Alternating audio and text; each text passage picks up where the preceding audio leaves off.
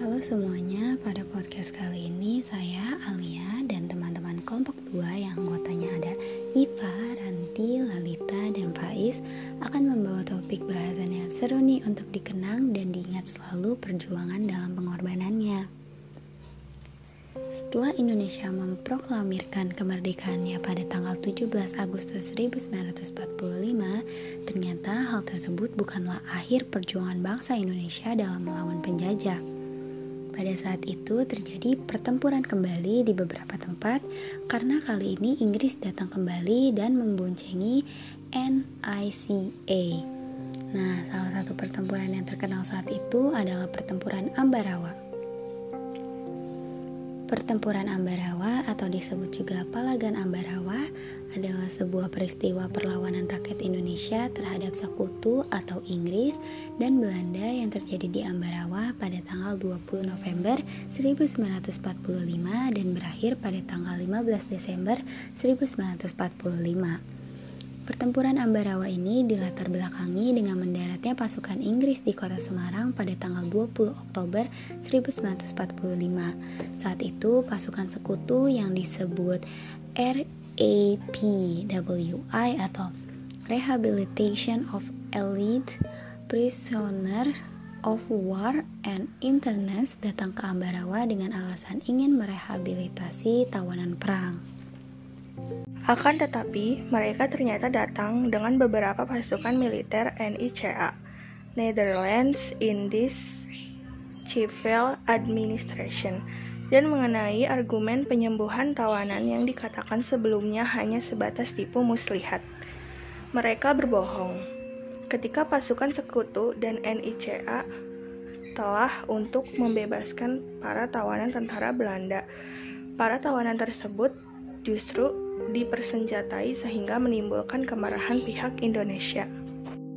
Maka, pada 26 Oktober 1945 terjadilah sebuah insiden di kota Magelang di mana tentara sekutu bertindak sebagai penguasa yang mencoba melucuti tentara keamanan rakyat atau yang disebut juga TKR dan membuat kekacauan di sana. Insiden tersebut terhenti setelah Soekarno dan Brigadir Battle melakukan perundingan dan memperoleh kata sepakat. Namun, ternyata pihak sekutu mengingkari janjinya. Lebih jelasnya, pada 11 Desember 1945, Kolonel Sudirman mengadakan pertemuan dengan komandan dan tentara sektor TKR membahas strategi perang. Dua minggu kemudian, salah seorang bawahannya terbunuh, yakni Komandan Resimen Purwokerto, Letnan Kolonel Isdiman perwira andalan Sudirman itu terbunuh di daerah Jambu, selatan Ambarawa.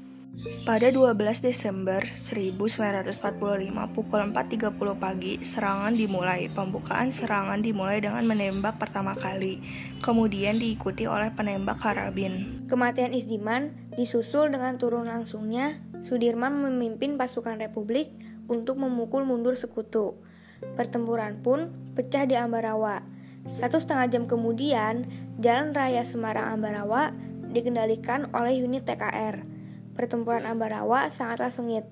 Kolonel Sudirman segera memimpin pasukannya untuk menggunakan taktik gelar supit urang atau pengepungan ganda di kedua sisi, sehingga musuh benar-benar terkurung.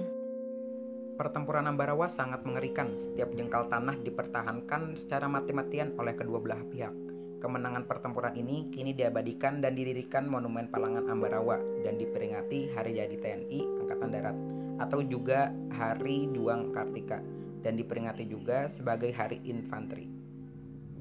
Adapun tokoh-tokoh yang terkenal dalam pertempuran di Ambarawa yaitu Letkol Isdiman yang gugur di medan pertempuran Ambarawa. Selanjutnya ada Kolonel Sudirman Nah, sebelum jadi Jenderal Sudirman, Sudirman menjadi kolonel yang memimpin pasukan Indonesia menggantikan Isdiman yang gugur dahulu.